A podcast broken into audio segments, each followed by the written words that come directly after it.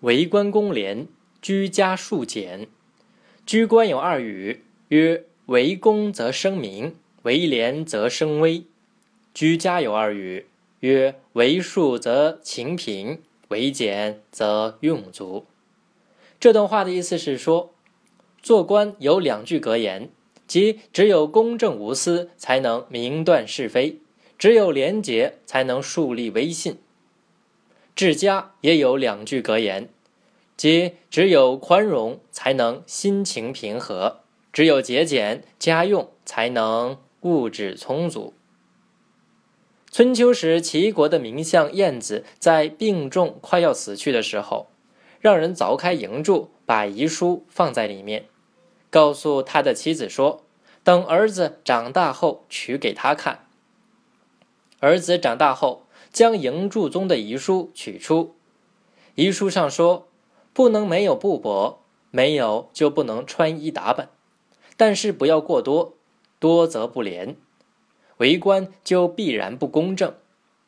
牛马不能缺少，缺少就不能够拉车做活，但也不能多，够用就行，多了就会造成浪费。为人不能不谦虚。”不谦虚则威信不生，世人不能居于困境末路，否则不能做官任职；国家不能灭亡，灭亡就不能借以济身。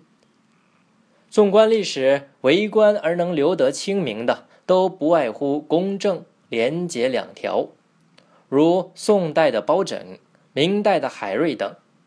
因为公正，就不会偏听偏信，心中自有明镜一片；因为廉洁，就能不怒而威，而不必以势压人。